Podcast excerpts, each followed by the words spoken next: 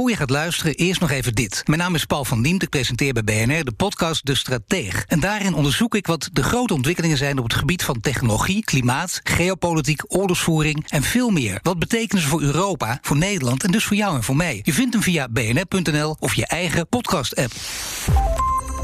Welkom bij CryptoCast nummer 111. Een ontzettend mooi nummer. Hoi Madelon. Hoi Herbert. We zijn er weer voor een nieuwe CryptoCast met een nieuwe gast. Dat is vandaag Bernd Oostrum. En die heeft verstand van Tezos, of moet ik zeggen Tezos. Bernd, hallo. Hi, dankjewel.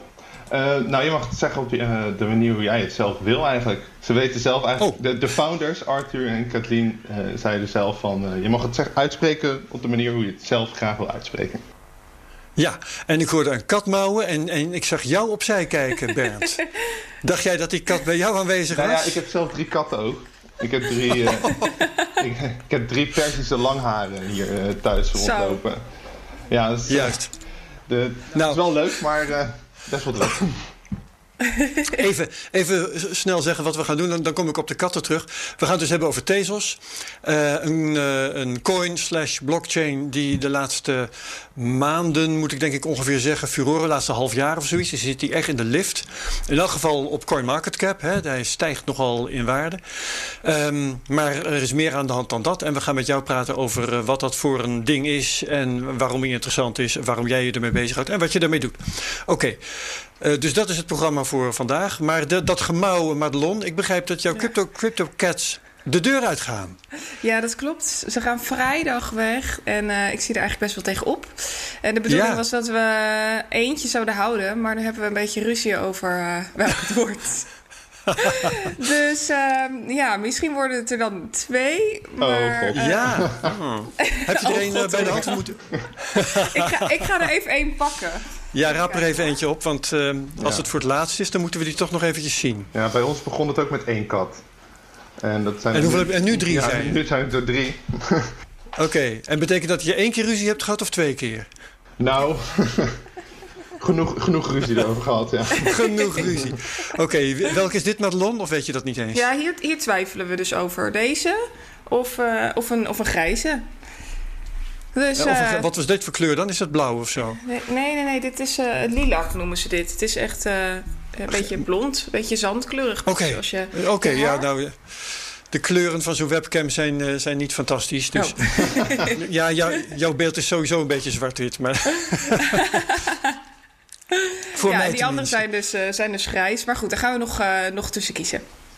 Ja, oké. Okay. Maar gaan ze allemaal naar één adres? Of wat is het nee. idee? Nee, nee, nee, dat okay. niet. Uh, er gaan twee naar hetzelfde adres. En de andere, even kijken hoeveel houden we dan over? Vier? Ja, nee, drie. Drie houden we over. Dus er waren in totaal zes. Um, die gaan naar gesplitste huisjes. Oké, okay, dus ja. nou ja. Oké, einde van de periode. Goed, um, even kijken waar ik gebleven was. Uh, we gaan het dus hebben over, um, over Tezos. Uh, we hebben uh, de, de, gebruikelijke disclaimer dat we geen beleggingsadvies doen. We zitten op YouTube. Nou ja, en vanwege corona, dat weet iedereen langzamerhand, nemen we thuis op. Zit iedereen op zijn eigen adres, op zijn eigen stoel. En is de video dus anders dan die er voorheen uitzag in de studio. Maar dat snappen we langzamerhand. de audio trouwens. Excuses voor een wat mindere kwaliteit. Als dat niet klinkt zoals je van ons gewend bent. Maar daar kunnen wij weinig aan doen. We doen ons uiterste best. Bijvoorbeeld dat iedereen op dit moment zijn audio thuis ook apart lokaal opneemt. En dat mixen we later tot de. Dus we doen echt wat we kunnen om de kwaliteit zo mooi mogelijk te maken. Ja, het is wel, wel okay. jammer. Ik vind het wel jammer om niet in een officiële studio te zitten. Ik dacht van dit is ook mijn kans. Eindelijk in zo'n ja. uh, in zo'n mooie radiostudio. Maar, uh, ja, nou weet je, uh, dit is vast niet de laatste keer dat Tezos interessant is. Dus als het coronatijdperk voorbij is, dan nodigen we je vast nog een keertje uit. Vet. Dus dat hou je van ons te goed. ja, zo is het. Mooi. Dat zijn de inleidende, inleidende punten. Madelon, hoe staat het met de prijzen? Volgens mij is het al dagen, al, misschien al bijna een week zo plat als een pannenkoek. Ja, nou dat valt dus eigenlijk best wel mee, Herbert. Ja? Het, is, het is plat, maar niet ontzettend plat. Nee, um, dat zie ik nou ook. Eh, we hadden hier die, die neerwaartse trend nogmaals uitbraak. En, en hier hadden we dit kleine rode dingetje. Daar zaten we vorige week zeg maar in. In deze rising wedge, zoals je dat uh, noemt in uh, technische termen. En die breekt doorgaans neerwaarts uit. Maar we hadden al gezegd, uh, die RSI zit in het midden. Het volume is laag. En iedereen zit aan de zijlijn te wachten. Er zijn zoveel fundamentals die op dit moment een rol spelen. Voorafgaand aan die halving. Dat de handelaren, de, de, de, beleggers, misschien mag je ze zelf zo noemen. Dat die gewoon even rustig afwachten. Die, die, die stappen nu niet de markt in. Die, die kijken gewoon mee. Je ziet het ook hier. Het volume is, is laag. Bijna te verwaarlozen. Maar ondanks dat hebben we toch een kleine beweging naar beneden gemaakt. Even kijken vanaf uh, 7500 tot nu op dit moment 6000. 800 bijna. Dus dat is een klein, ja. klein uh, bewegingje. Maar vooralsnog zit de koers dus nu rond dat niveau van die 6800, wat een hele sterke weerstand was e eerst hier. Uh, en nu ja, bounce de koers daar eigenlijk heel mooi omheen. Dus het zou mooi zijn als hier een, een extra uh, bodem wordt gelegd op dit vlak. Uh, maar dan moeten we wel de komende periode over deze... Ik weet niet of jullie het nu nog kunnen zien, want ik ben nu aan het scrollen... en meestal loopt hij dan een beetje vast. Uh, maar dan moeten we hier overheen uh, breken, over die rode lijn... die we nu neerwaarts zien lopen. En dat zie ik voorlopig nog niet gebeuren, puur omdat, omdat lage volume. er is te weinig kracht in de markt op dit moment. En dat heeft natuurlijk alles ja. te maken met die halving. Ja, dus jij wijst op een lijn die uh, naar beneden gaat, een, een, mm -hmm. een plafond. Uh, ik begrijp dat we toch in, in een dalend soort van trend zitten. Ja, het is een kortstondig dalende trend. Het is geen uh, mega lange trend of iets dergelijks. Dit is een trend wat zou kunnen duren tot, als ik hem helemaal in de punt uitsplits, begin juni. Um, dus daar zouden we ongeveer op uitkomen. Maar ja, er, er, kan veel eerder iets gebeuren. Dat hangt af van ja. het fundamentele gebeuren. Dus van het nieuws, wat de miners gaan doen, hoe de halving er straks bij ligt. En, uh, Precies, want, ja, want daar, je noemt die halving. Ja, er zijn uh, online zijn overal van die counters. Ik geloof dat uh, we op dit moment een dag of 25 voor het moment van de halving zitten. Ja. Ik weet het niet exact. Uh, klopt, zegt Bernd zo te horen. Uh, dus uh, 25 dagen. Ja, um, ik heb wel een maar dan over, over die koers. Want, want we, zitten nu toch, we volgen nu best wel de lijn van de SP 500, toch? Ja, dat klopt inderdaad. Het is wel grappig dat je dat, uh, dat, je dat benoemt. We zien uh, dat wanneer bijvoorbeeld de Federal Reserve weer een aankondiging doet dat er weer nieuw geld bij, uh, bij komt, dat de Bitcoin-koers daarop reageert. SP reageert daarop, de Bitcoin-koers reageert daarop. Maar om daar. Um, keiharde, keiharde cijfers op, op los te laten. Ik kan niet zeggen dat Bitcoin precies parallel loopt met de SP. Er zijn zoveel marktomstandigheden die nu een rol spelen en waar ook Bitcoin dus positief op reageert. Zelfs goud reageert op sommige dingen positief of juist negatief. Um, tijdens zo'n zo, zo liquiditeitscrisis, wat dus heel mooi uitgelegd is door, uh, door uh, Bert Slachter. en Peter Slachter, ja. uh, gaan alle markten mee. Er is gewoon een tekort aan dollars en dan maakt het niet uit wat voor markt je in zit op dat moment. alles loopt mee. En dat is ja. wat we hier nu ook, ook ja. zien. Ja, ik zag op Twitter gisteren of eergisteren zag ik het voorbij komen. De, de, hoeveel procent het verschilt, uh, de S&P 500 en Bitcoin. En dat het nu echt Mhm. super dicht bij elkaar ligt. En ja, ik hoop natuurlijk dat die gaat loskoppelen op een gegeven moment. Anders dan gaan wij ook keihard naar beneden straks. Ja, Ja, dat valt niet uit te sluiten. Hè? Dat als uh, iedereen arm is, ja, dan gaat Ja. niemand meer een hoop geld bieden, zelfs voor goud. Ja, dat is natuurlijk Overigens- af, af te wachten. Het, het- ik las laatst een stuk van mm, Max Keizer, Mark, Max Keizers volgens mij. Eh, en hij gaf aan in, zijn, eh, de, in de Keizer Report dat hij verwacht dat goud eh, de safe haven voor de rijken wordt en bitcoin zijn de safe haven voor de armen. En dat vond ik wel een hele interessante eh, eh, ja, gewaarwording om dat zo te zien. Ehm, maar ja, de vraag is: hoeveel geld hebben de armen nog over op het moment dat, eh, dat die aandelenmarkten naar beneden gaan, dat ze hun baan Ja. kwijtraken? En Nou, ik moet wel eerlijk maar zeggen, goed, we gaan het meemaken. ik schrok me helemaal de pestpleuris toen Bitcoin richting de 3000 dollar ging hoor. Eh, een paar weken geleden. Dat Ja, ik, was ons Onderweg naar nul. Ja, nee, maar het was ons al die jaren. Nou, ik geloofde er zelf ook in. Want Bitcoin is, is, is een safe haven. Dat, dat, dat, dat, dat wordt de nieuwe safe haven, digitaal goud. En dan, ja, er was toch een lichte twijfel opeens op dat moment.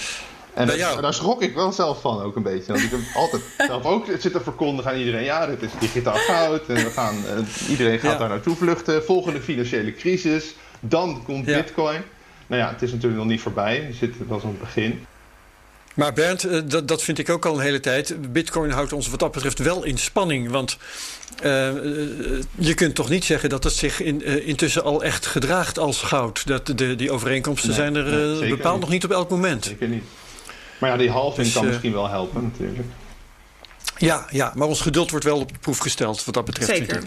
Intussen heeft Madelon een uh, bit, Bitcoin Block Reward Halving Countdown pagina voor, voor het scherm getoverd. 26 dagen, 4 uur, 26 minuten en 48 seconden op het moment dat ik dit zeg. Ehm, ik denk dat dat nog wel een beetje gaat variëren. Hè? Want uh, die blocks die worden niet exact op, de, op het geprogrammeerde tijdstip uitgekeerd elke keer. Dus dat moet geregeld worden aangepast. Ja, maar op vorige week dat... zaten we op, uh, op 13 mei en nu is het al 12 mei geworden. Dus uh, het gaat iets sneller. Daar heb je het al. Ja, wij nemen dit op op 16 april. Uh, om 9 uur 17 is het op dit moment. Dus uh, nou ja, uh, reken maar uit. Daar heb ik nu geen zin in. Maar wie daar wel zin in heeft, die kan nu uitrekenen hoe het zit op het moment dat hij dit hoort. Of anders gewoon naar zo'n Block Reward halving pagina gaan. Dan kun je het allemaal zelf zien. Mooi zo. We zijn toe aan het nieuws. hey, Bernd, jij zou ook een nieuwtje voor ons ja. meenemen. Wat heb jij ons te vertellen? Nieuwtje Binance US is going to launch a Tezos staking this week. Nou ja, dat is voor... voor Leg uit. Voor, nou ja, iedereen uh, kan zijn eigen Tezos uh, steken en daarmee block rewards ontvangen. En grote partijen zoals uh, Coinbase en Kraken bieden dat al aan. Binance zelf ook. Maar nu wordt het dus ja, mogelijk... eventjes, eventjes om dat uit te leggen, steken. Dat is dat je je te goed in Tezos, dat in dit geval, aanmeldt. Ja, en daarmee een soort stemrecht verwerft over uh, het, het creëren van nieuwe blokken. Ja, in Bitcoin heb je dus mining en in Tezos heb je staking. Netwerk valideren. En ja, nu gaat Binance US dat ook doen.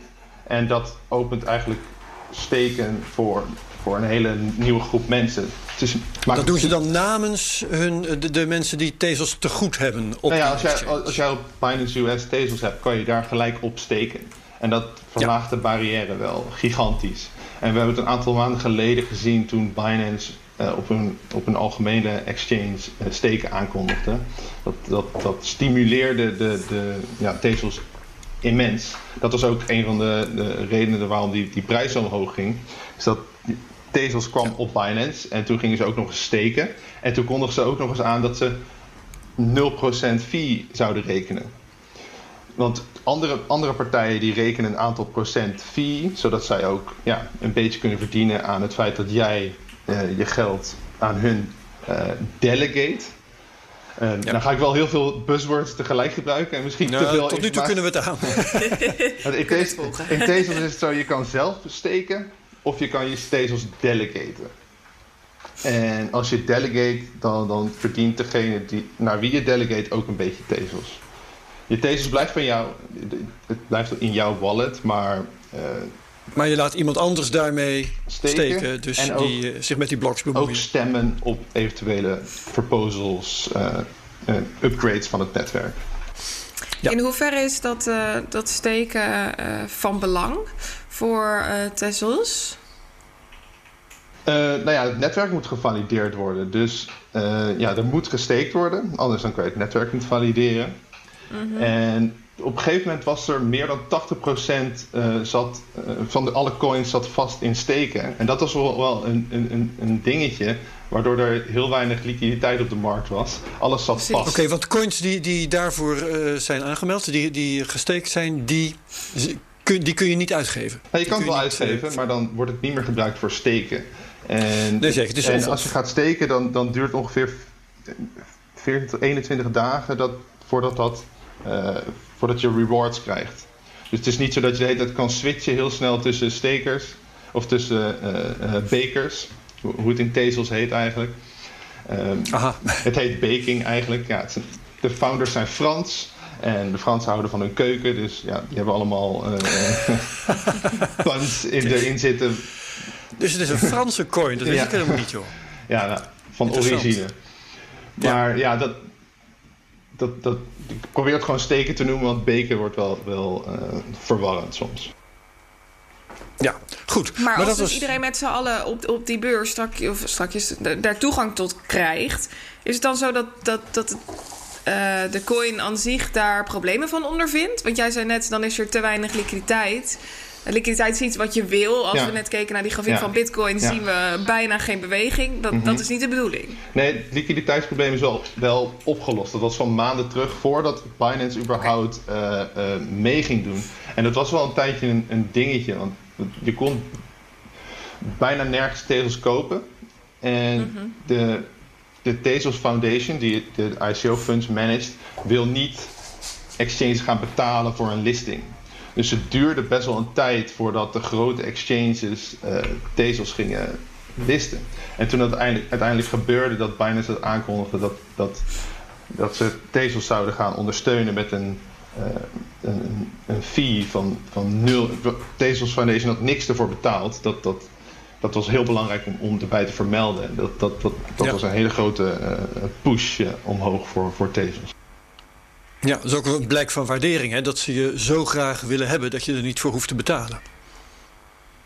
Ja, nee, maar je ziet natuurlijk andere, andere shitcoins die, die, die, die betalen natuurlijk gigantische fees voor, voor exchanges. En, en ja, die hebben dan gelijk liquiditeit. Ja, ja, oké. Goed, um, in, in dat deze situatie is, is er in deze situatie ook een, een, een fee of iets dergelijks betaald? Nee, nee, nee, er is niks betaald. Er is niks betaald vanuit okay. uh, Oké. Madelon, wat is jouw nieuws? Uh, ja, ik had wel, uh, wel grappig nieuws, Herbert. Ik ben er alleen niet helemaal achter in hoeverre uh, onze oud-gast hierbij involved is. Maar ik zal je eventjes een korte toelichting geven op het nieuws.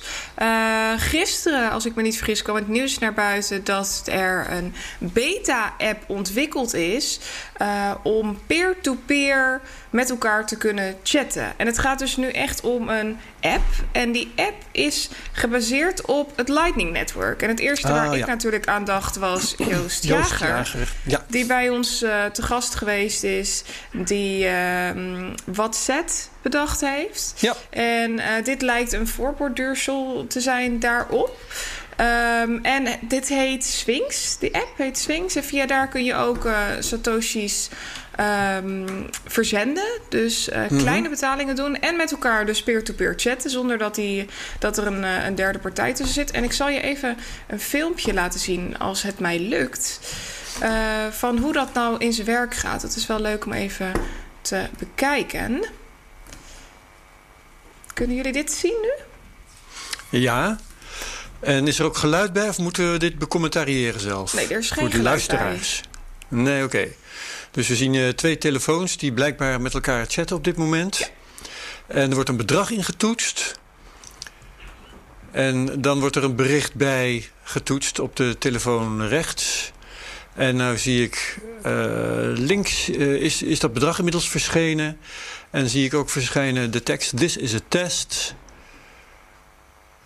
Ik denk dat er elke keer een bedrag van 200 Satoshi heen en weer wordt gestuurd. Ja, dus van de ene telefoon naar de andere. En kijk hoe snel dit gaat. Het is ja. binnen no time zit ja. het in de andere telefoon. Dat betekent dus ook dat die financiële transactie razendsnel is. Ja, ja dit is natuurlijk... Uh, Niks 10 minuten wachttijd. Precies, het is gebaseerd op het Lightning-netwerk. En uh, ja, het is gewoon ontzettend, uh, ontzettend snel. Hij speelt hem nog een keer af.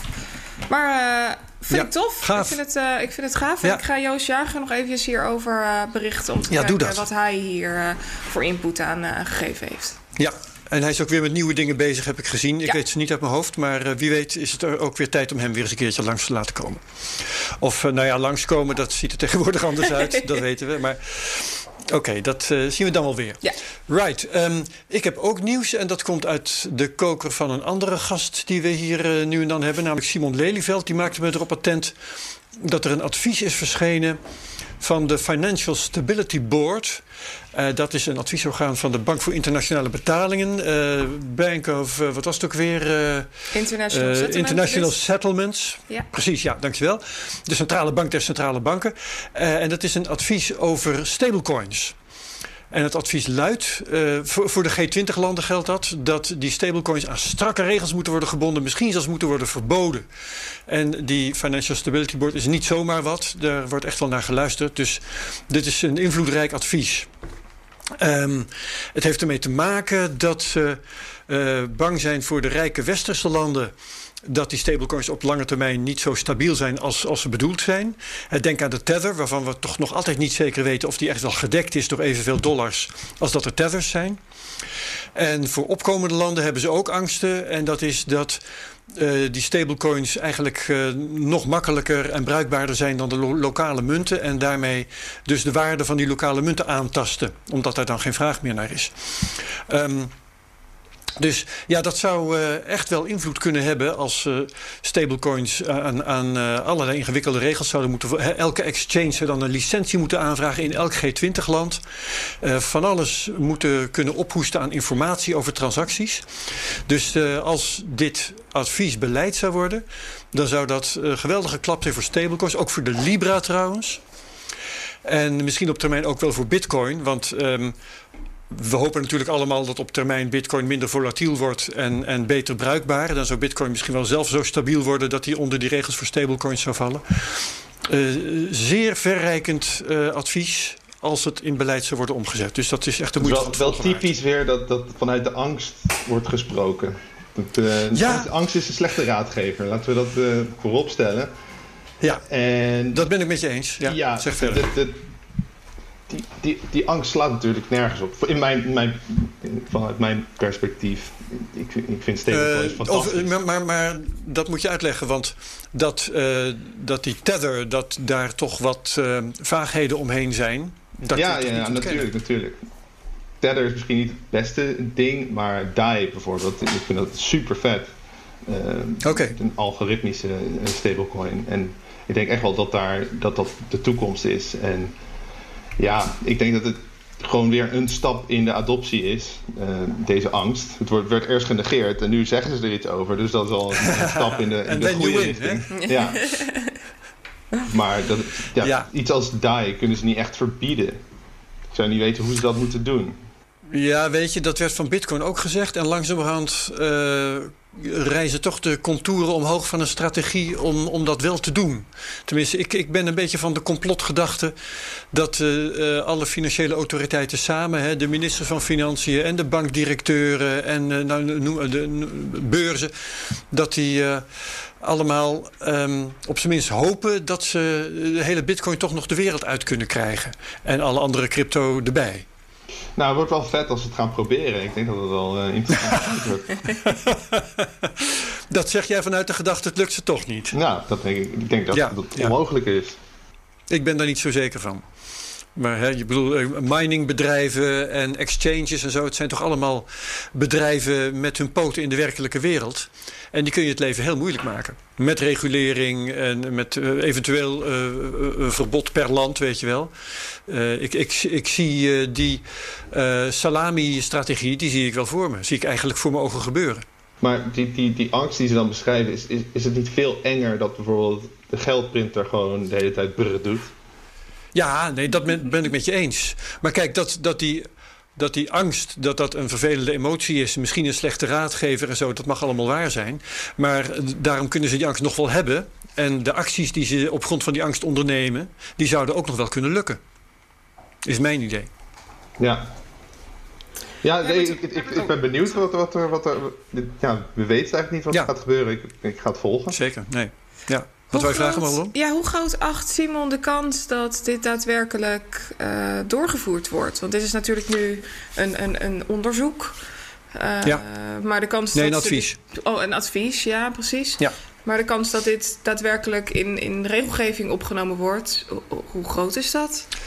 Nou, dan moeten we hem zelf vragen natuurlijk. Dat gaan we ook doen. Maar uh, als ik hem goed begrijp, dan is dit uh, een, een, gewoon een invloedrijk advies. En is de okay. kans dat dat beleid wordt wel degelijk groot. Oké. Okay. Hm. Dus, uh, maar uh, we, we, gaan hem daar zelf even over uh, raadplegen. En ik zal even kijken of dat voor volgende week lukt. Kijk, Simon bellen en, en mailen en appen en zo, dat lukt sowieso wel. Um, ik weet niet uit mijn hoofd wat we voor volgende week op het programma hebben staan. Maar we kunnen kijken of we misschien ook eventjes in de podcast kunnen trekken. Ja. Vind je ook niet? Ja, um, even kijken. Dan zijn we allemaal aan de beurt geweest. Hè? Ja, met het nieuws. Mooi. Um, zijn we klaar wat dat betreft? Kunnen we gewoon met Bernd gaan praten? ja, precies.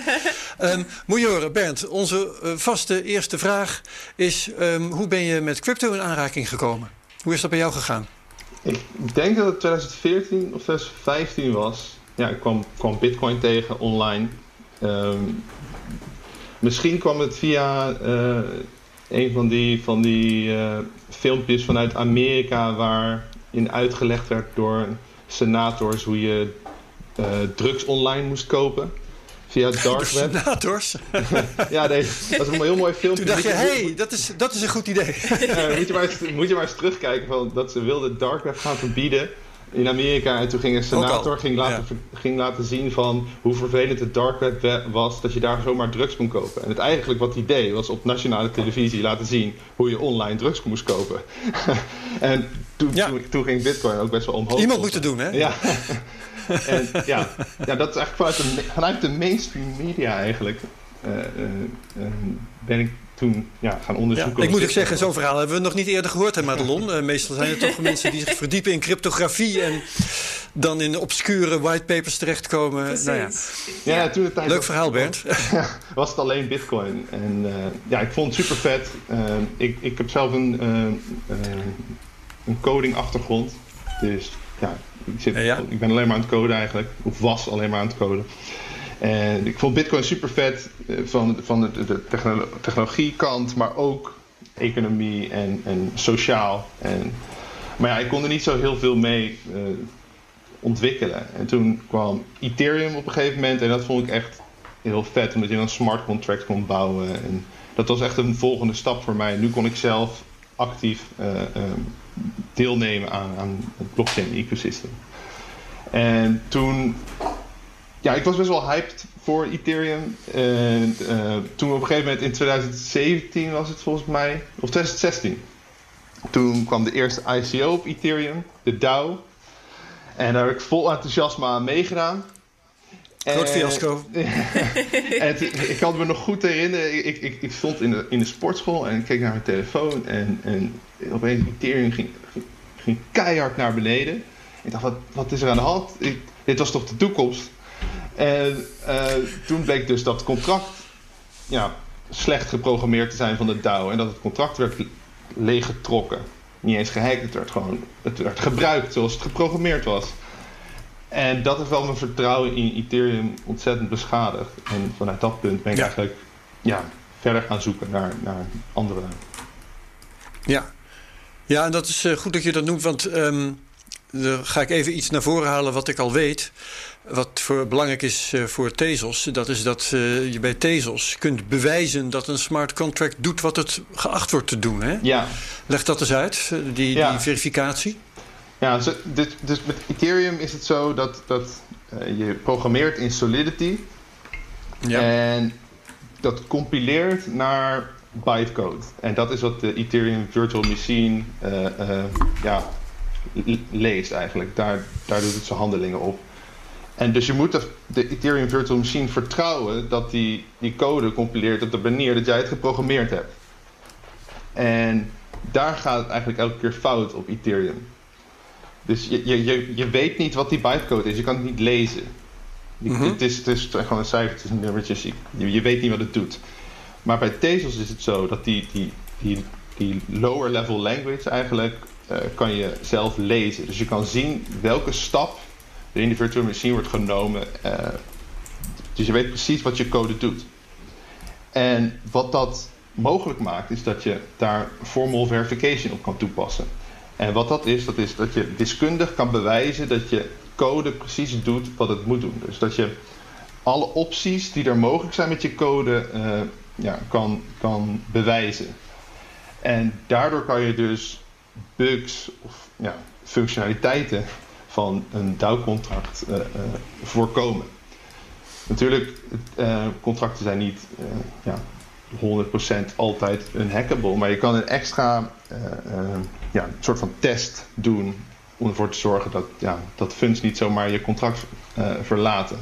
En voor serieuze financiële producten ja, vind ik persoonlijk, dan moet je zoiets uh, in, je, in je blockchain hebben. Zodat je zeker weet dat je niet opeens miljoenen kwijt bent. Ja, dat is duidelijk. Hey, um, en wanneer ontdekte jij dat er zoiets was als Tezos? Want het, het, bestaat nog maar vrij kort, hè? Het bestaat nog maar sinds, wat is het, 2018 of zo? Ja, nee, dat, toen is het mainnet gelanceerd. Maar de whitepaper is uit 2014 volgens mij. Oh ja?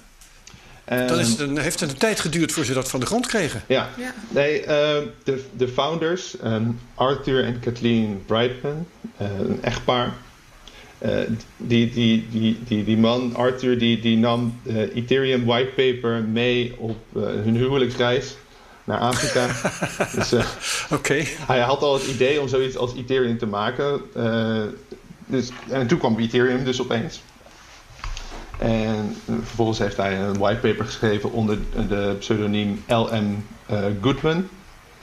En dat is nog wel een grappig dingetje. L.M. Goodman was de journalist die Satoshi Nakamoto verkeerd identificeerde. Oh! toen de tijd. Toen, ik weet niet of jullie dat nog wel weten, dat er opeens een draaiende camera stond voor een meneer die Satoshi Nakamoto heette. En, Zeker, dat was, was toch Dorian Nakamoto of zoiets ja, dergelijks? Ja. ja. maar de journalist die dat dus gevonden had, was L.M. Uh, Goodman. Oké, ja, voor Newsweek. Ja. Ja. Er staat een, kat dus... hier, een kat hier voor de deur te miauwen. Ik doe heel even mijn deur hier open. Ja, dan ga jij gewoon. ik bedoel, dan moeten we nog eens een compilatie van maken hè, van katten in de CryptoCast. Goed, oké.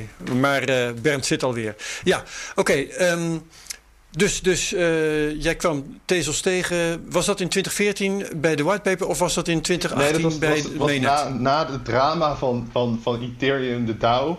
Uh, oh ja. En niet alleen de DAO vond ik, vond ik kloten. Maar ook het feit dat Ethereum vervolgens forkte naar uh, Ethereum, ja. Ethereum Classic. Eén variant waarbij de DAO werd teruggedraaid en de andere waarbij dat niet het, geval was. Ja, ja zo kan je het zeggen. En ja, de op zich fork is niet een probleem. Je, je, je kan, je Bitcoin kan je forken, Ethereum kan je Tezos kan je ook forken. Maar het, probleem daarin is dat je community ook forkt. En uiteindelijk, als je maar blijft forken, hou je niemand over in je community. En ja. dat is iets wat, uh, uh, wat Tezos ook probeert te voorkomen met een bepaald mechanisme. Daar zal ik straks nog wel iets meer over vertellen. Um, wat was de vraag ook weer? Uh, goeie vraag. um, ja, wanneer en hoe precies je ja, Tezos tegenkwam en daarvoor koos? Ja, nee, dus, dus ik had de DAO-drama en Ethereum Classic. Dus ik was op zoek naar een alternatief. Want ik wist wel, ik wil iets bouwen op, op, op, op blockchain. Ik wist alleen nog niet wat. En dat was ook best wel frustrerend in die tijd. Want je zag al die andere coins maar, maar ontstaan. Je zag Putin coin, Trump coin. ja, uh, zeker. De ja. Ethereum token. coin en weed coin. En, ja. ja. Useless Ethereum token had 100.000 uh, opgehaald. ja. Zeker. Ja, ja, ja, ben ik nou zo dom om niks te kunnen verzinnen? Of ja en, en ik wist wel, toen, toen, toen kwam ik Tezos tegen en toen dacht ik van oké, dit, dit, dit ziet er wel ziet er wel solide uit. En, en Wat was het eerste waarvan je dacht, dit, dit vind ik interessant? Het, het leek op Ether of, of, of, dacht je van... Nee, ik vond, ik vond de laatste zin uh, van de position paper vond ik heel, heel interessant. Wat daarin staat is van... Tezos aims to be the last cryptocurrency. En wat ze daarmee bedoelen te zeggen is dat we weten niet hoe de cryptocurrency of blockchain van de toekomst eruit gaat zien. Maar je moet wel een systeem hebben wat het mogelijk maakt om je blockchain te upgraden, zodat je naar die, die, die toekomst kan. En daar hebben ze over nagedacht. En ze hebben eigenlijk gekeken naar wat is er.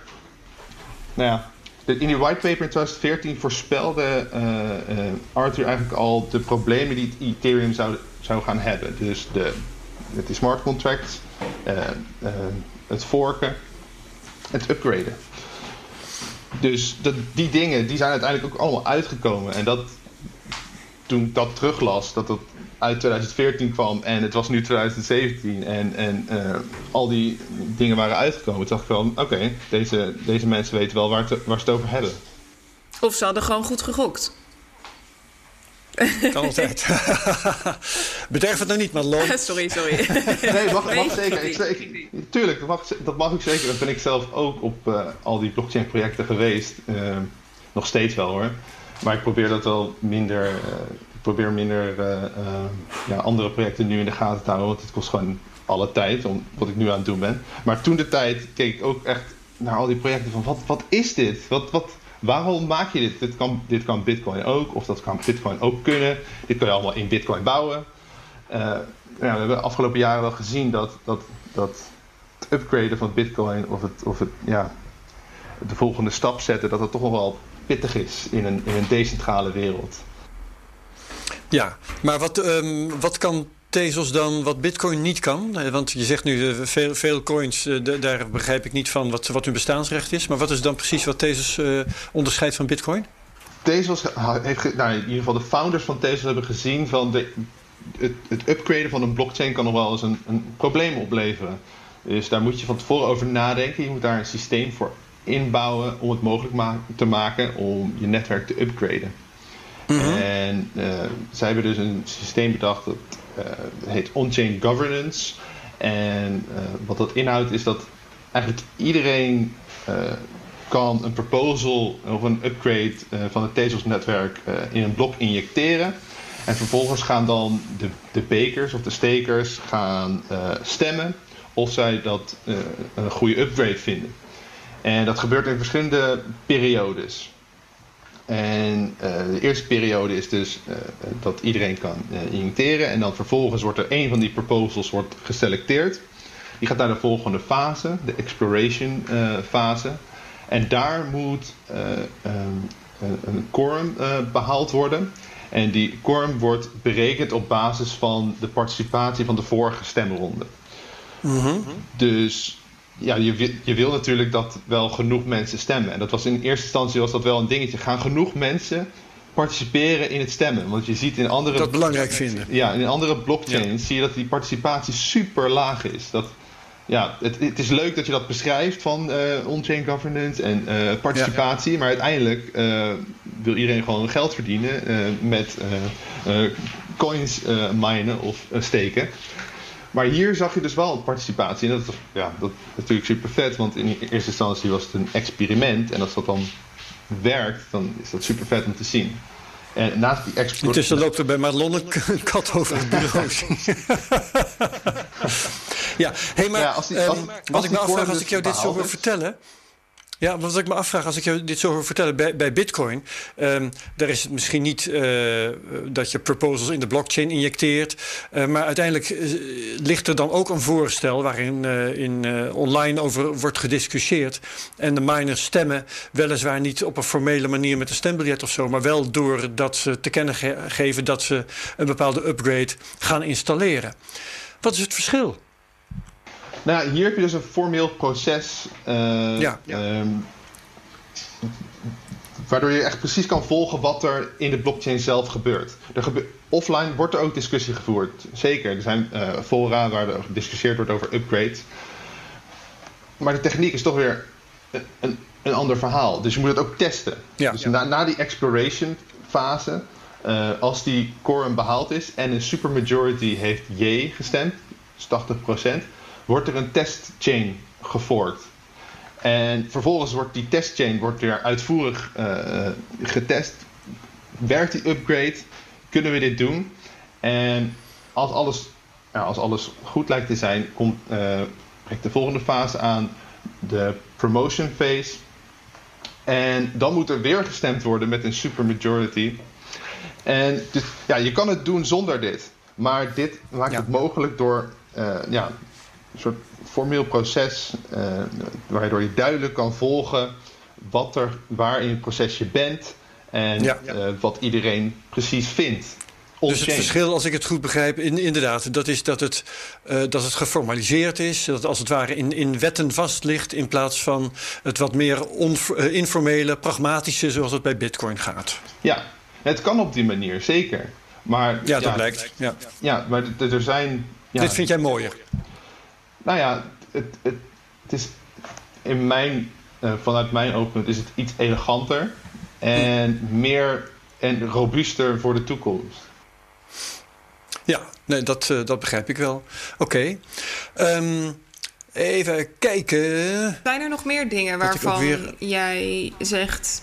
Ehm, dit basisprincipe vind ik dusdanig anders dan bij Bitcoin of bij ETH dat ik um, Tessels interessanter vind. Dit zijn de, de belangrijkste dingen waarvan ik zeg: ja, daarom kies ik voor deze, deze coin.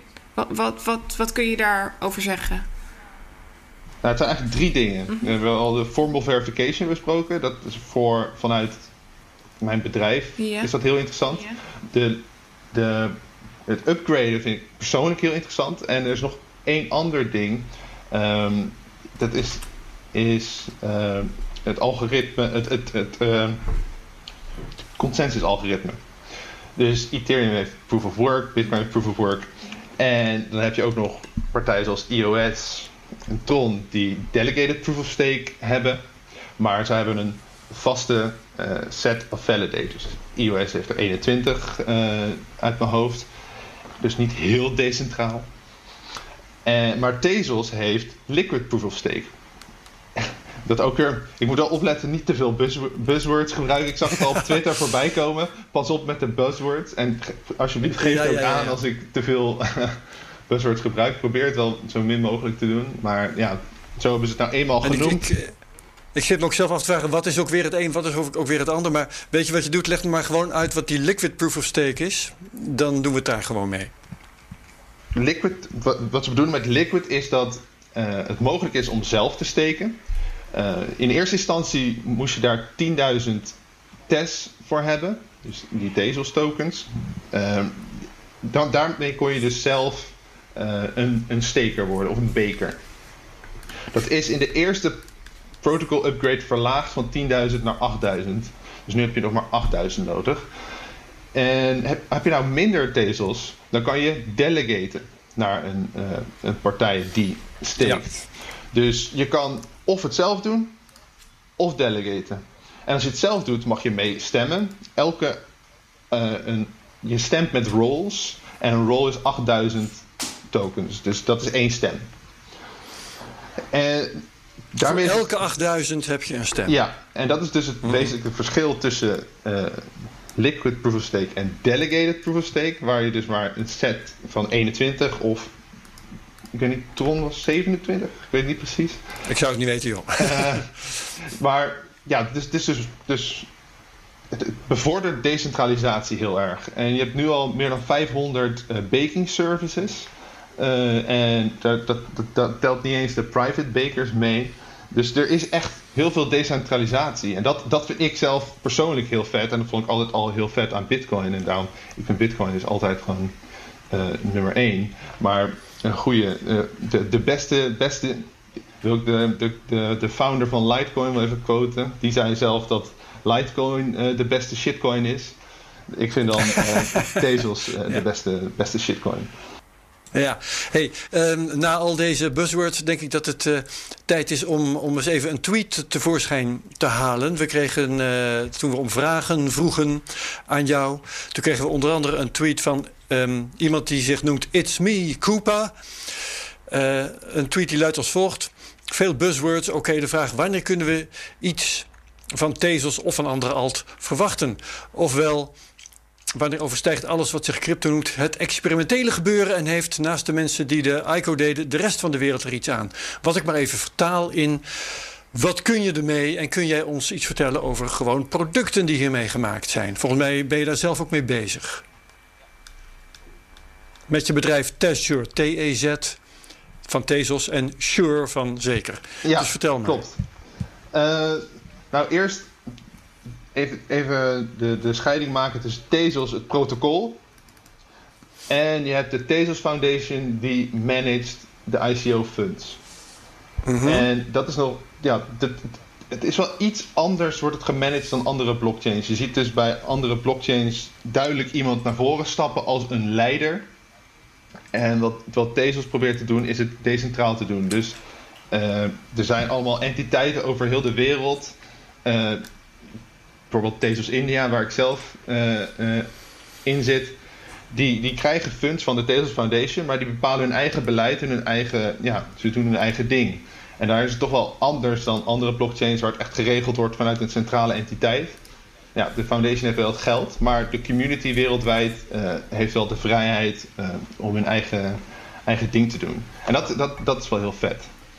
En wat er op het moment gebouwd wordt, wat het meest interessante is voor ja, de consument of de, de, de blockchain-volger, enthousiasteling, is dat er uh, veel getokenized wordt op Tezos op het moment. Bijvoorbeeld de grootste investeringsbank van Zuid-Amerika gaat uh, een miljard aan assets tokenizen op de Tezos blockchain. Je hebt ook mhm. een bedrijf in Thailand die gaat de real estate tokenizen op de Tezos blockchain, waar ze in eerste instantie op Ethereum zouden gaan bouwen. En je ziet dus grote partijen, financiële instituties, bewegen van Ethereum naar Tezos. Waarom doen en dat? dat Komt allemaal, dat? komt allemaal door die formal verification. Door die extra ja, veiligheid. Meer zekerheid. Van, ja, meer zekerheid van je smart contract. En dat is gewoon essentieel voor financiële producten. Want anders, ja, je, je kan wel iets, iets vet bouwen en ja, als er vervolgens je contract leeggetrokken wordt, ja, vertrouwen is weg van, je, van de consument. En dat, dat krijg je niet meer terug. Ik wil, ik wil niks ten nadele van Ethereum. Ik vind, ja, ze hebben echt, ze doen het supergoed en uh, ze, hebben hoop gedaan voor het ecosysteem. Uh, maar voor serieuze financiële producten denk ik persoonlijk uh, dat, dat Tezos daar meer geschikt voor is. Dus jij zegt eigenlijk Tezos is een, is een launching platform voor financiële producten in deze. Ja, dat is wel hoe de, de Tezos Foundation zichzelf nu positioneert. Die, die, die focussen zich echt op STO's, uh, eh, tokenizen en uh, dat is waar zij zich op focussen. En ja. ik zelf ben op het moment. Ja, precies. Ja, ja. ja. Uh, nou ja, ik heb. in 2017 was het zo dat iedereen had die pro projecten allemaal, die, die, die gekke projecten. En ik dacht van ja, ik wil, ook, ik, wil ook, ik wil ook wat doen in blockchain. Wat kan ik doen? En toen kwam ik een vacature tegen bij een verzekeringsmaatschappij in Nederland voor, uh, voor een, een, blockchain vacature. Nou ja, ik daar, uh, daarheen. En al vrij snel Ik dacht even dat je zei een factuur, maar het is een, een vacature. Vacature, sorry. ja. Dus ik ging daarheen. Een stuk beter. En, en uiteindelijk ja. bleek, bleek dus ik heel snel al de expert te zijn daar. En uh, we deden hele vette projecten daar. En het was super cool met andere verzekeringsmaatschappijen. En ook met de Nederlandse regering. En, maar elke keer als we dus van proof of concept naar productie zouden gaan, dan zeiden ze: ho, ho, ho, wacht even. Er zijn een verzekeringsmaatschappij en geen techbedrijf. En ze hebben zelf gezegd tegen me: uh, zelfs gezegd, uh, als je wil innoveren, ga je maar naar Silicon Valley. En dat is toch, toch het moment. dat doen wij niet. Dat, dat is wel, toch wel het moment dat ik dacht: van oké, okay, laat ik daar maar heen gaan. En mijn toegang naar Silicon Valley was eigenlijk uh, een entrepreneurship training gegeven door Tim Draper. Ah, ah die kennen we. Ah. En, dat is de man die altijd voorspellingen doet over bitcoin. ja, hij doet, hij doet heel veel voorspellingen. Hij is heel enthousiast. Uh, een hele ja. aardige man. Maar hij, uh, hij was ook een van de seed investeerders in Tezos. Dus eigenlijk was een hele... Ja, eigenlijk kwam de cirkel was helemaal rond uiteindelijk. Want uh, ja, daar is de start-up eigenlijk begonnen, uh, En daar heb ik mijn co-founder ontmoet. En wat we eigenlijk doen is... Een uh, Indiaanse jongen, hè? Ja, dat is ja, ook jouw India-connectie. Ja, ja. Oom Malvia heet hij. En ja, we bouwen nu eigenlijk een verzekeringsplatform... wat het mogelijk maakt voor jou en mij om ons eigen verzekeringsproduct te maken... En dan kunnen we vervolgens een groep verzekeringsproduct maken... waardoor we elkaar verzekeren. En waarmee we dus eigenlijk de monopolie om verzekeringen aan te bieden wegtrekken van verzekeringsmaatschappijen en teruggeven aan uh, ja, de gewoon, gewone mensen. Dus een soort van broodfonds voor verzekeringen. In, inderdaad, inderdaad. Maar dan wereldwijd en waar uh, ja, wij eigenlijk tools maken voor mensen om het zo makkelijk mogelijk te maken om zo'n groep uh, verzekering te bouwen. En alles gewoon via je mobiele telefoon. En, dan... en, en de, de vraag van, ja, van, van It's Me, Koopa, die tweet, die was: uh, wanneer uh, heeft de rest van de wereld er iets aan? Uh, ben jij nu dat product aan het ontwikkelen of is het al een product en is het al in de markt? Nee, het is nog niet in de markt. Okay. We, toen we begonnen met ontwikkelen, was het nog best wel een, uitdaging om op Tezos te ontwikkelen. Het was, we begonnen in de zomer van 2018. En toen, rond die tijd, lanceerde ook het mainnet van Tezos. Dus er was nog helemaal geen tooling beschikbaar. En dat was toch wel, dat is toch wel essentieel dat je tooling hebt. Mm, ja. Uh, en daarin is Ethereum toch echt wel een paar stappen vooruit. Afgelopen jaar heeft Tezos wel een inhaalslag gemaakt. Er zijn een hoop tools ontwikkeld. We hebben ook eentje ontwikkeld, die heet Tester. Waardoor het mogelijk is om een eigen uh, lokale node te draaien en mee, mee te testen, uh, je, je smart contracts mee te testen. En uh, ja, dus de tooling was niet echt beschikbaar. Dus het duurde wel een tijdje voordat we echt goed konden bouwen. Maar nu, nu zijn we wel uh, op, op, snelheid en zijn we druk aan het ontwikkelen en aan het itereren. Ja, en wanneer heb je dan een product dat ook gewoon uh, ge gekocht, gebruikt kan worden en bij jou geld in het laadje brengt? Nou, we, we zitten. We zijn een Amerikaans uh, bedrijf, maar we hebben ook een, een, een dochteronderneming in India. En daar uh, hebben we best wel een groot netwerk op dit moment. En daar uh, praten we dus met verschillende partijen. Kunnen we iets doen voor arme boeren? Kunnen we daar een verzekering voor bouwen? Hmm, dus een crop, ja. crop insurance. Kropverzekering. Of hoe zeg je dat in het Nederlands? Een kropverzekering? Um, gewasverzekering. Gewasverzekering, ja. Nice, ja. nice. Uh, ja, dus daar zijn we nu aan het kijken, kunnen we zoiets lanceren. En we hebben een groot netwerk daar bij universiteiten. Uh, omdat we ook workshops geven voor Tezos India. Wat we dus ook daarnaast doen. Er wordt wel heel veel verschillende dingen door elkaar. Sorry daarvoor. Maar... Dus nee, we hebben nu dus een groot netwerk. En we willen daar dus gaan testen in de komende maanden met onze app. Uh, op het testnet en dan uiteindelijk ook op het, op het mainnet. Ja, heel spannend. Ik wil nog even met je verder. Uh, we zouden hier lang over kunnen doorpraten, maar um, dat doen we misschien een andere keer. Uh, die Indiaanse connectie, hè, want er is de laatste tijd ook wel nieuws uh, gekomen vanuit India over crypto. Als ik me niet vergis, heeft het Indiaanse Hoge Rechtshof bepaald dat crypto toch maar niet verboden wordt. Iets in die geest. Um, hebben toen bij jullie de champagnekurken geknald? Was het relevant voor jullie? Ja, zeker relevant. En ook voor alle mensen die we daar het afgelopen jaar uh, hebben ont, ontmoet. Zijn, de, mensen zijn zo enthousiast daar. Het is echt totaal anders dan Europa of de Verenigde Staten. En daar is het echt. Uh, daar kan het echt iets betekenen. Hier, hier is het leuk voor de bij. Een luxe. Niks, ja, niks ten nadele van alle projecten hier in Europa en de Verenigde Staten. Dat wil ik wel, wil, wil ik wel erbij zeggen. Maar in uh -huh. landen zoals India of een continent als Afrika, daar kan je gewoon veel meer uh, ja, stappen zetten als je dit implementeert. En uh, ja, je ziet daar gewoon die enthousiasme. Je hebt daar een land van 1,3 miljard mensen. Het is gewoon insane. Dat als je daar, als daar blockchain legaal wordt, dat, dat, dat, dat is huge. Dan heb je opeens 1,3 miljard potentiële bitcoin-kopers ja. erbij. Ja. Dat, is, dat ja. gewoon gigantisch. Ja, maar dat, dat hing India dus echt boven het hoofd. Dat crypto gewoon als geheel de deur uitging. En dat is nu afgewezen. Is het ook echt uh, voorbij, deze dreiging? Of hangt nou, het ergens boven de markt? Is gezet. De eerste stap is gezet. Er is hoger beroep aangetekend. Natuurlijk. Uh, er is hoger beroep aangetekend. Wacht even. Het was toch het Hoge Rechtshof of heb ik, heb ik dat mis? Ik zou zeggen. Nee, die, is... heeft de uitspraak, die heeft uitspraak gedaan dat het niet illegaal is. Juist. En tegen een uitspraak van de Hoge Rechtshof kun je toch niet in beroep of wel? Ik, vind, ik kan dat in India wel. Goeie vraag. Maar ik nee. heb begrepen van de mensen die ermee bezig zijn daar dat het nog niet voorbij is. Dat er dus nee. nog een, misschien een nieuw proces... Soms wordt het, wordt het terugverwezen naar een lager hof of zo. Ja, ik weet ook het ging over een bepaalde uh, tekst waarop gebaseerd was dat uh, crypto's illegaal zouden zijn, mits en maar. Uh, en dat stukje is er nu uit. Maar dat betekent niet dat ze alsnog crypto zouden kunnen verbieden op grond van een andere reden. Dus het ging echt om die reden die daarvoor gebruikt was. Oké, okay, oké. Okay. Dus dat is inderdaad nog, uh, het laatste woord is daar niet over gezegd. Precies, als ze nu een nee, andere maar, reden gebruiken, ja. dan kan het alsnog gewoon gebeuren. Ja, inderdaad. Maar ja, je ziet nu, dat was in toen de tijd met start-ups, uh, was dat eigenlijk hetzelfde in India. Toen dat, dat was eerst ook, werd dat een beetje tegengehouden. Maar op een gegeven moment werd dat vrijgelaten. En toen zag, ja, de, de regering zag zelf ook, dit is fantastisch. Nieuwe bedrijven, innovatie. En dus nu is het ook aan ons om te laten zien van, dit is nuttig. Dit is ja, een stap uh, voor innovatie. Dus dit ja. moeten we doen. Ja. En als we dat gewoon doen en niet elke, elke dag een nieuwe shitcoin lanceren daar, dan, dan moet het toch wel goed komen, denk ik. Ja, hey, ehm, we moeten langzamerhand naar een afronding. We zijn begonnen met uitleggen dat we het, de CryptoCast opnemen zoals we dat nu doen vanwege het coronavirus. In India is coronavirus ook nogal een dingetje.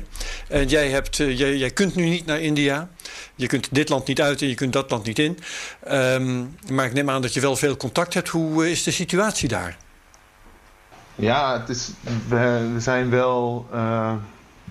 hier in Nederland zijn we wel bevoorrecht we hebben hier, Nederland is toch wel het beste land om nu in te zijn. Om, om in vast te zitten, ja, ja. ja, want ja, in India het is gewoon een totale lockdown. Als je op straat komt, krijg je gewoon, word je geslagen met stokken. Ja, zo is het daar gezien. Ja, ja, en ja, een heel groot deel van India is gewoon straatarm en die hebben gewoon geen eten. Dus het is echt gewoon een schrijnende situatie daar. En dit, dit is heel pijnlijk eigenlijk. Ja. En dagloners die uh, niet kunnen werken en al die dingen. Ja, ja. Ja, Voor mijn bedrijf zelf, ja, de, de ontwikkeling gaat gewoon door. We, hebben, we zijn allemaal software engineers. Het kan gewoon vanuit huis. Maar ja, voor India zelf is het een, een drama. Ja, hoe uh, gaat dat verder, denk je? De komende weken daar? Nou ja, daar is nu de lockdown is weer verlengd. Uh, een totale lockdown. Uh, het is gewoon een totaal andere maatschappij. Het is zo druk daar op straat. Delhi heeft 21 miljoen mensen uit mijn hoofd. Dus één stad is al meer dan heel Nederland. Ja, dan kun je toch niet al die mensen slaan? Ik bedoel, er zijn er gewoon veel voor. ja, nee, op een gegeven moment zullen mensen wel weer op straat uh, gaan. Maar ja. Je, je, mensen leven zo dicht op elkaar daar. En, en ja, krioelt gewoon. Dus ja, het is heel ander beleid dan. Je moet een heel ander beleid voeren dan hier in Nederland. Hier kunnen we die anderhalve meter uh, toestand doen. Maar dat kan daar echt absoluut niet. Nee, precies. Ja, um, wat mij heeft verbaasd, ik zit even te kijken of ik uh, de cijfers daarover uh, zo gauw op mijn scherm kan krijgen. Um, dat is hoe weinig slachtoffers er nog te vinden zijn in India. Ze hebben, moet je nagaan, een land van 1, wat is het? 1,3 miljard mensen of iets dergelijks. Die hebben op dit moment 1200, sorry, 12.456 uh, coronagevallen. En 423 doden. Nou geloof ik onmiddellijk dat ze uh, niet alles geteld hebben, want daar is het land natuurlijk ook te groot voor. En, nee, en de administratie is allemaal op een andere schaal dan hier. Maar het lijkt er toch wel één, op. Eén ding wat, wat wel belangrijk is om te melden: dat India is een hele jonge uh, uh, bevolking dus je hebt daar. Ja, Minder vergrijzing. Dus, ja, dat, ja, dus dat is wel een, een, een voordeel voor hun. Dat, dat, dat, ja, een heel groot gedeelte is gewoon tussen de 20 en 30 daar. Ja, en je, er zijn ook theorieën, maar die zijn onbevestigd voor zover ik weet, dat het virus in warmte minder goed gedijt. Ja, dat weet ik niet precies. Nee. nee. Ik zag dat alweer op andere media werd dat weer gedebunked. Dus ja, ik hoop het wel natuurlijk.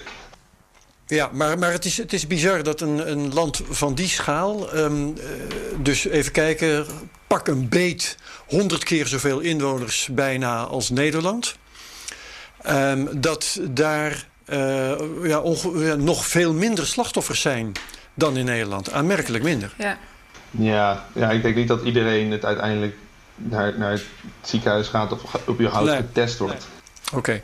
maar goed. Um, Stel dat het daar werkelijk zal losbreken, dan, dan is er natuurlijk geen houden aan hè, met die bevolkingsdichtheid en wat jij zegt, dat mensen op elkaar leven ja, de, en zo. De steden wel, maar in de dorpen uh, ver weg, ja, daar komt het niet eens. Maar ja, dat is dus wel wat, wat eigenlijk niet zo slim is geweest, dat ze totale lockdown gedaan hebben, waardoor al die dag, dagwerkers, uh, hoe, je, dag, hoe noemde jij dat? Dagloners. Dag, dagloners. dagloners. Ja. Die, die, die wilden allemaal terug naar hun dorp. Ja ja, die wilden allemaal terug naar een dorp ver weg in de binnenlanden. Dus ja, het kan zomaar zijn dat die allemaal uh, corona meegenomen hebben naar die kleine dorpen. Ja. Precies, en elkaar besmet in die overvolle treinen. Ja. Ja, de treinen en bussen reden niet eens meer. Oh. Dus mensen gingen gewoon lopen met hun gezin. Honderden kilometers. Ja, honderden, ki honderden kilometers. Ja.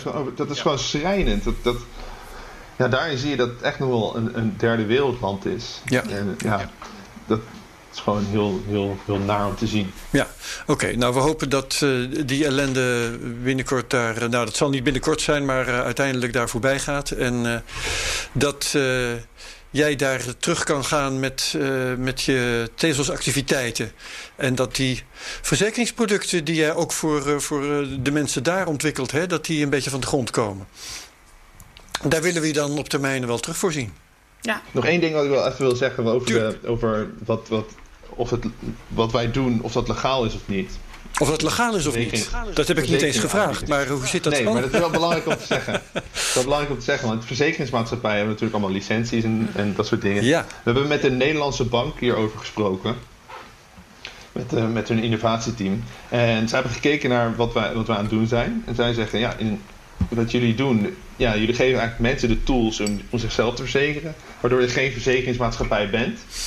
En dus in theorie kan je dus eigenlijk morgen al lanceren hier in Ja. Nederland. Ja. Dus dat is wel een, een, een, een, een grote winst. Dus dat, dat we eigenlijk in, in Europa, voor Nederland dan, zouden we in ieder geval al eh, kunnen lanceren. Dat is wel een heel dus interessant die, punt. Die licenties nodig die echte verzekeringsmaatschappijen wel nodig hebben. Ja, Ze weten ook niet wat we zijn. Ze kunnen ons niet, ze, ze kunnen ons niet in een hokje plaatsen. daar ga ik meteen een beetje aan zagen, want ik vind het wel heel interessant. Ehm, dat klinkt een beetje als, eh, alsof daar een discussie mogelijk is die je ook hebt rondom Uber. Ja, dat is Uber een taxibedrijf? Ja. Nou ja, eh, Uber zegt zelf natuurlijk van niet. Eh, er zijn andere mensen die zeggen van wel. Zo'n soort discussie, zo te horen, zou je bij jullie ook kunnen krijgen. Ja. Zijn jullie Ah, dat is verzekering? wel belangrijk om het te zeggen ook over Nederland. Van, Ja. van Het verschil tussen Nederland en Amerika. Van in, in, in, in, in Nederland is het van, eh, zou je dat wel doen? En in Amerika is het waarom niet? Dus daarom Mhm. zie je eh, dat soort bedrijven zoals Uber, dat, dat, dat zou nooit in Nederland ontstaan kunnen zijn. Want in Nederland wordt het kapot gereguleerd. Ja. En ik hoop dat dat met, nou, je hebt het nu al gezien met A, eh, AMLD, A- AMLD 5. Vijf, ja. Moet ik het wel Ja, AMLD zeggen? 5, de Moet ik goed zeggen? wetgeving. Ja, die- dat, dat, het geld, dat, dat, dat de cryptobedrijven van drie man meer moeten betalen eh, dan eh, creditcardbedrijven. Ja. Dat soort dingen. Ja. Innovatie wordt gewoon kapot gereguleerd in Nederland. En dat, ja, ik vind het gewoon dood en doodzonde. Want je hebt Ja. hier zoveel talent. Maar ja, daarmee ga je wel de, de strijd verliezen. En je ziet wel Nederland onwijs start-ups pushen en innovatie. En dat is supergoed. Maar dan moet je niet aan de andere kant eh, eh, het, het- de, de nek omdraaien. Nee, en hoe zit dat voor jou? Want als eh, jouw activiteiten in Nederland zouden worden kapot gereguleerd, ga je dan even zo vrolijk in India het alsnog doen? Of in de Verenigde Staten misschien wel alsnog doen? Hoe, Nou ja, hoe sta je we daar hebben, nu, we hebben nu dus een Amerikaans bedrijf. Puur omdat Europa niet start-up vriendelijk genoeg is in ons oogpunt. Dus we hebben echt een bedrijf in Silicon Valley. eh, ja, eigenlijk gewoon puur een brievenbus. Zodat we ook investeringen vanuit Silicon Valley kunnen krijgen. We hebben dus van Tim Draper Ja, ja. wat investeringen gekregen.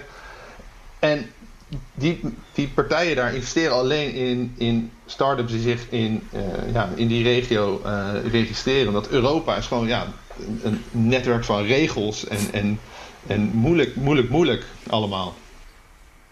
Oké, dat is helder. Nou, dat is meteen een mooi pleidooi dat, eh, dat we meenemen. Dat eh, de Europese autoriteiten en de Nederlandse autoriteiten in hun zak kunnen steken. Ja. Dankjewel voor je geen, verhaal. Geen aanval, niks, niks te nadelen. Nee, meteen eventjes... eh, Persoonlijke mening. toch, toch nog even aardig zijn tegen de mensen die jou misschien nog eh, moeten helpen hier. Ja, nee, prima. Jo, eh, ik wens je heel veel succes. En we gaan ehm, eh, afwachten hoe dat met Tezure gaat, hoe dat met Tezos gaat. We volgen dat natuurlijk in de Coin Market Market Cap, maar we volgen dat nu ook rechtstreeks via jou. En als er bij jou interessante ontwikkelingen zijn, dan horen we dat heel graag van jouzelf. En dan zien we je graag een keer terug in de CryptoCast. Hopelijk in de studio, hè? Ja, vet. Eindelijk in de studio. Hey Gaaf, dankjewel voor je medewerking aan deze podcast. Graag gedaan. Super. Madelon, bedankt. Herbert natuurlijk bedankt. En iedereen, ook eh, de luisteraars, heel graag. Over zullen we nog eventjes reclame maken voor de volgende aflevering? Weet jij uit je hoofd wat we volgende week doen, Madelon? Even snel Eh, kijken. Ja, ik kan het er eventjes bij pakken. Of ik de planning erbij kan krijgen. In ieder geval de gebruikelijke kreten. We zijn op YouTube, CryptoCast.nl. Like ons op Twitter. Geef een review op iTunes, zodat iedereen ons beter kan vinden... en iedereen in de gaten krijgt hoe geweldig je ons vindt. En volgende week hebben we Willem Middelkoop, Madelon. Willem Middelkoop, ja, dat ik dat vergeten was. Oh, wat erg. En met hem gaan we het natuurlijk weer hebben over de halving... en over eh, stock-to-flow en dat soort dingen. En over goud ongetwijfeld ook. En of bitcoin het... Financiële crisis ja, natuurlijk. Ja, ja, ja. Ja. Geld bijdrukken, al die dingen die, waar Willem uitstekend over kan vertellen... en die hij ook uitstekend kan bashen voor ons. Oké, dit was de CryptoCast voor deze week. Heel graag tot de volgende keer iedereen. Dag!